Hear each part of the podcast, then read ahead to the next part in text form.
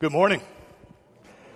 I was thinking as we were going through the beginning of worship, uh, I want you to know that I'll never be apologetic for the passion and the energy that we need to bring to worship. And I hope it starts with Sean and with myself, and that it's something that you want to be a part of as we lift up in praise and thanksgiving, whether it be music, whether it be the scripture, whether it be prayer that our worship is always top notch, not because it's a performance, not because we have quality control, because we're giving praise to our Father in heaven. So I hope that you will always join me in that because this is a great place to be. It should be filled with passion, it should be filled with energy. And this morning, this morning we're going to do the other side of the uh, bookshelf, the bookend sermons. Last week, of course, you heard to judge or not to judge. I was talking to someone earlier in the week, and they said, You know, I'm not so sure it's judge as it is condemn, to condemn or not to condemn, because we are all prone to some type of judgment. We all have a tendency to do that. It's almost innate in our nature. It's when that judgment moves and we start condemning others for who they are, or what they say, or what they look like. So maybe I should say to condemn or not to condemn, to judge or not to judge. But you know the answer. Even today's sermon, you already know the answer before I preach it. We could just wrap it up right now and go have coffee and donuts, right? Amen. That's not going to happen. to love or not to love? You know what that answer is even before I start. But I thought today I might remind you of a few simple facts. Because even though you know it and I know it, it is so difficult to actually do. And so I wonder if you would join me today in the Gospel of John as Jesus is speaking to his disciples. And if you will stand with me, we will go to the 15th chapter and start with the very first verse in his word this day. And this is what John writes as Jesus Christ is teaching. Christ says, I am the true grapevine, and my Father is the gardener. He cuts off every branch of mine that doesn't produce fruit, and he prunes the branches that do not bear fruit so that they will produce even more. You have already been pruned and purified by the message I have given you. Remain in me, and I will remain in you. For a branch cannot produce fruit if it is severed from the vine, and you cannot be fruitful unless you remain in me. Yes, I am the vine. You are the branches. Those who remain in me and I in them will produce much fruit, for apart from me, you can do nothing. Anyone who does not remain in me is thrown away like a useless branch and withers. Such branches are gathered into a pile to be burned. But if you remain in me and my words remain in you, you may ask for anything you want and it will be granted. When you produce much fruit, you are my true disciples. This brings great glory to my Father. I have loved you even as the Father has loved me. Remain in my love. When you obey my commandments, you remain in my love, just as I obey my Father's commandments and remain in his love. I have told you these things so that you will be filled with my joy. Yes, your joy will overflow. This is my commandment. Love each other in the same way I have loved you. There is no greater love than to lay down one's life for one's friends. You are my friends if you do what I command. I no longer call you slaves because a master doesn't confide in his slaves. Now you are my friends since I have told you everything the Father has told me. You didn't choose me, I chose you. I appointed you to go and produce lasting fruit so that the Father will give you whatever you ask for using my name. This is my command love each other. God's blessing upon the reading of His Word this day. This is the Word of God for the people of God. Thanks be to God. Please be seated. Would you bow your heads with me, please? Father God, hear our words. Know our hearts this day. Teach us from your word, and then always, Father, show us the path that we are to tread in using those words in our lives. Help us, Father, to be living examples of what Christ speaks about, to abide in Him and He in us. Let us not simply learn how to love, Father. Let us be about love. Bless now these words and these teachings. Help me, Father, to hide in the shadow of the cross, that you might speak, that we once again might have ears to hear, eyes with which to see, and hearts with which to feel. In the name of your Son and our Savior, Jesus Christ, we ask these things. Amen. The young man was uh, seated next to his father at breakfast one morning. And he told his dad, he said, Dad, I'm going to get married. His dad looked over the morning newspaper and said, Well, how do you know you're ready to get married? asked his father. Are you in love? The young man said, I sure am. His father said, Well, now, how do you know you're in love? And his son said, Well, I was kissing my girlfriend goodnight last night, and her dog bit me, and I didn't feel the pain until I got home. Same reaction at 901. Worked all week on that. When was the first when was the first time you told a boyfriend or a girlfriend that you love them? I love you. Or how about for you who are married, when did you tell your spouse I love you. Do you remember that? I don't think Laurie's here right now. I think she's in with the kids, so I can get away with this. I don't remember. I think it was in the basement of her apartment. No, basement of her parents' house that I told her I love her. I don't re- really remember, but I do remember that I had feelings about that. And I was wondering what would happen. I, I said, you know, I, I really think I love her. Why should I tell her? Should I tell her? What if she doesn't have the same feelings for me? You know, is she going to be embarrassed?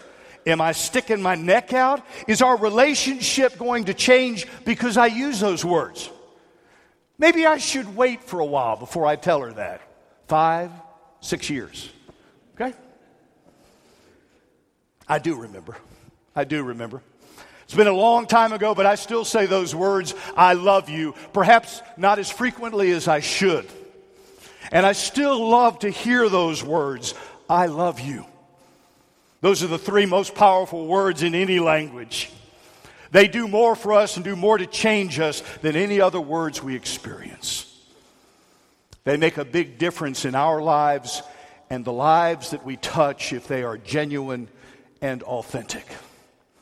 Jesus said, No one has greater love than this than to lay down one's life for another person.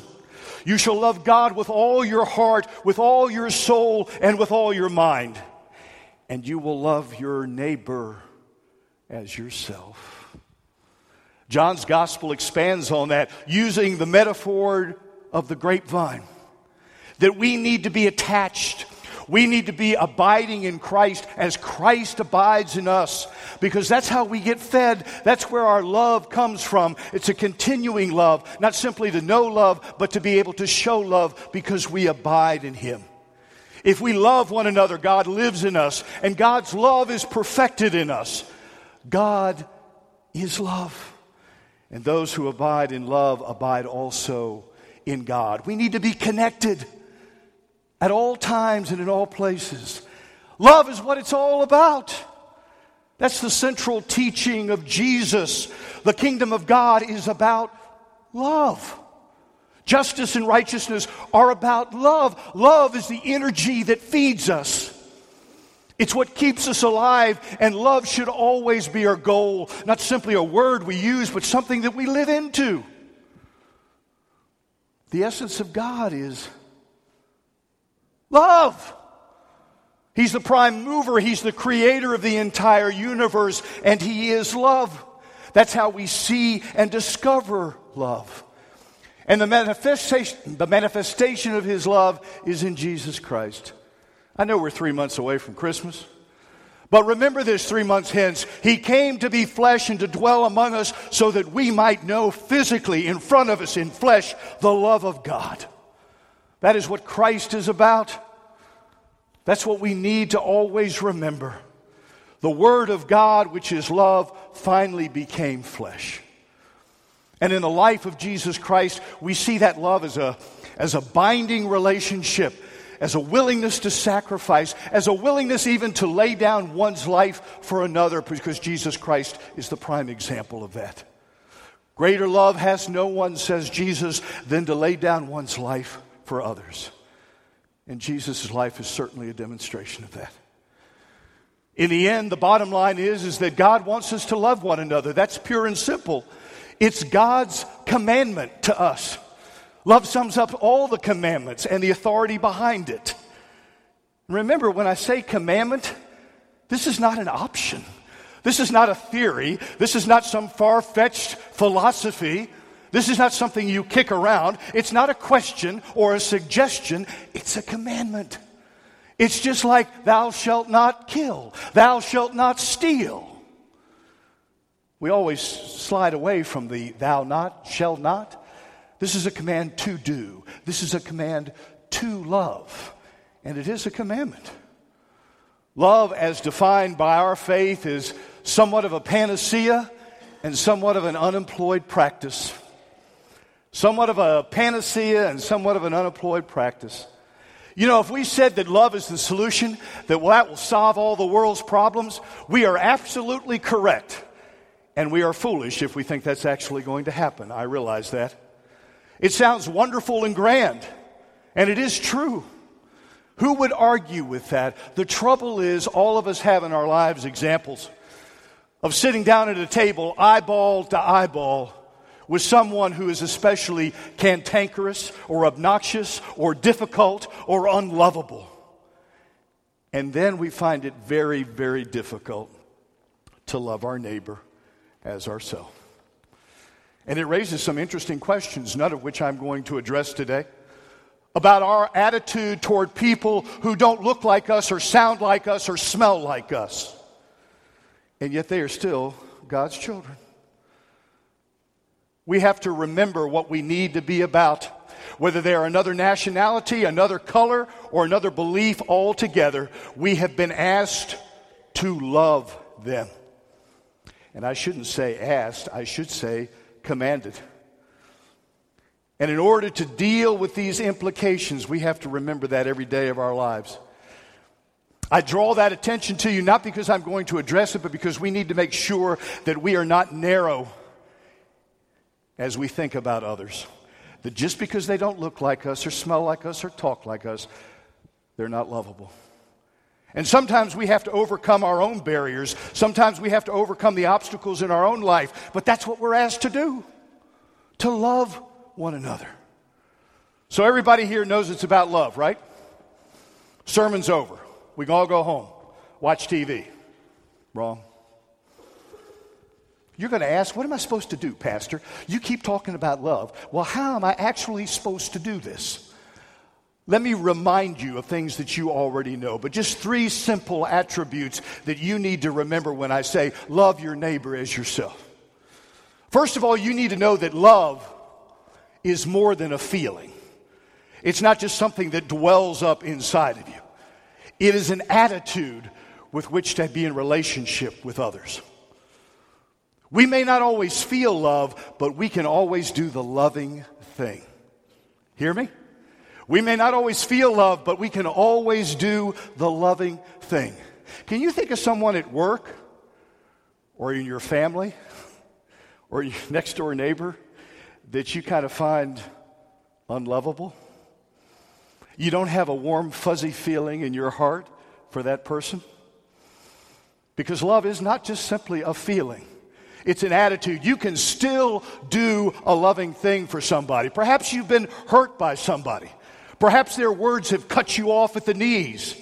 Perhaps you think they don't deserve your love. As a follower of Jesus Christ, that doesn't prevent you from acting in a loving manner. You don't have to feel a certain way to be loving towards someone else. Maybe that means you forgive them. Maybe you give them another chance. Maybe you sacrifice your own pride. Maybe it means you don't seek out revenge. Maybe it is you don't talk to about, to about to other people behind their back. You can still be loving without that feeling of love welling up inside because love is more than a feeling, it's an attitude. We don't have to wait for the feeling of love to actually love. We can love without that feeling. And I encourage you to think about somebody that you find extremely unlovable. That you may not get a warm, fuzzy feeling, and yet God has asked you to love, to have that attitude of love. You know, your love for that person may not change that person, but I can guarantee it'll change you. It'll change you. Secondly, love is more than just simply a belief. Love is more than a philosophy. It's experience. It's what we experience. You know love when you feel it, don't you? You know when you're genuinely loved. You know when you're authentically loved. It's more than just some ether philosophy out there, it's an experience. When I was the pastor at Trinity Covington up in Latonia, we had a daycare center. We operated it five days a week, and it was absolutely great to see the kids. They ran all over creation, out there on the playground, in the gym. Eh, watch these little four year olds and five year olds and six year olds. It was great to be a part of nurturing them and watching them grow up. But there was one little boy who was always constantly in trouble. He would throw Legos, he would flush things down the toilet that don't really go down the toilet. He would bite the other children, all apparently for no reason whatsoever. And the ladies who worked at this daycare were wonderful. They had the patience of Job. I could never do it, but they were wonderful. But the caveat they used, the last weaponry they had in their back pocket when a kid misbehaved, was don't make me send you to the pastor's office. For those, some of those children, it was like going to see God. Not that I'm God, but it was like going to see God. That's the last thing you wanted.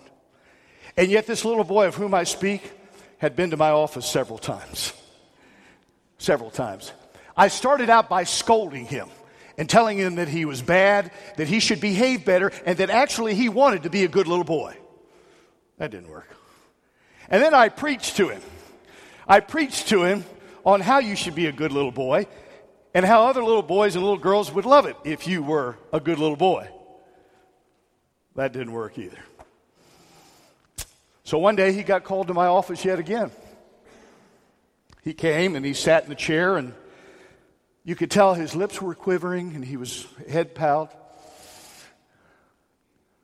And instead of doing anything else, I went over to the chair next to him and I, I put out my hand like this. And at first he didn't do anything, but I put out my hand like this, didn't say anything. And he finally put his little hand in mine. I'm sure deep down inside he thought I was going to cut it off or something like that. But I told him very simply, I love you. He didn't say anything at first, so I paused and I said again, I love you. And suddenly it was like somebody turned on a faucet. The tears just poured down from his eyes. He said, I'm sorry, I'm sorry, I'm sorry. And we just sat there and loved one another. Now, I wish I could tell you that this little boy turned into the poster child of children for daycare. He didn't. But he never had to come to my office again.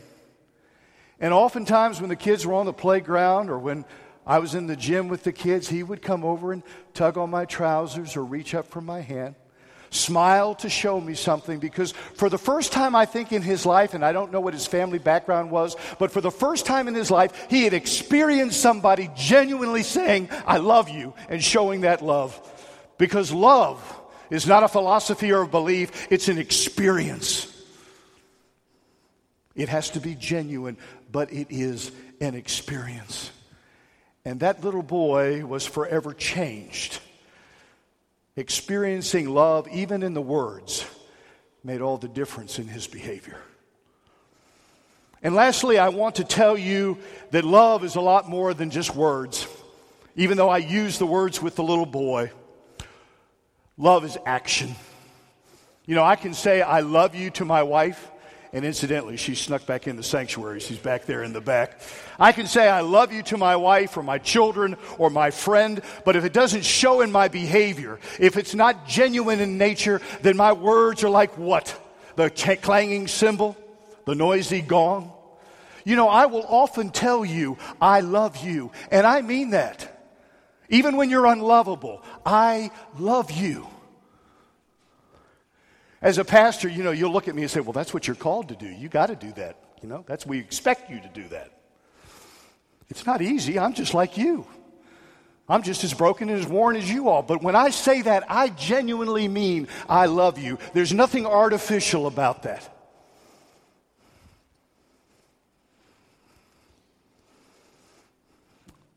We can say that we believe in God, that we believe in the Bible, that we, we believe in forgiving sinners, that we are followers of Jesus Christ, but unless that reality is not in our words but in our actions, we're just clanging cymbals.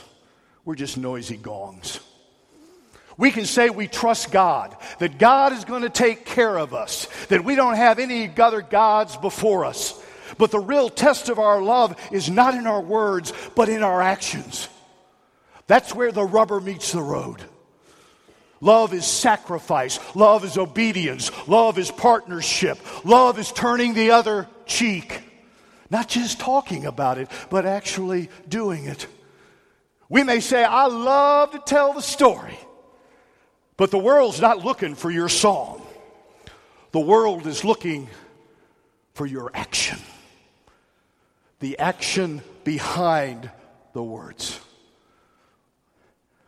And love manifests itself in so many different ways. Love manifests itself in how we spend our money, in how we vote, in how we treat those who are less fortunate than we are, how we treat those who don't deserve our love in any way, shape, or form. It manifests itself there. It manifests itself in how we treat other people. You know, we come together each week in this church. We come to worship. But we don't have to go to church, do we? Not really. You don't have to go to church to be a better Christian. You certainly don't have to go to church to know your salvation. That's not necessary at all. We come together to experience God's love in a fresh, new way every week. We come to explore new ways that mean love and that we can show love, not just amongst ourselves, but once we leave these doors, these walls. If you want to sit out there and absorb everything like a sponge, that's fine, but you better leave those doors and squish yourself out there. All the love that you attract in here, you better squish out there because it's not for you to keep. Sean and I talked about this briefly before this service. He likes to use breathing. Just keep breathing in all the time. You know, after a while, you can't hold any more oxygen. Somewhere along the line, you have to exhale. Somewhere along the line, you've got to get rid of that oxygen. You can have all the love in the world in this place, but when you exit those doors, you better share that love with the world. Squeeze, sponges, squeeze.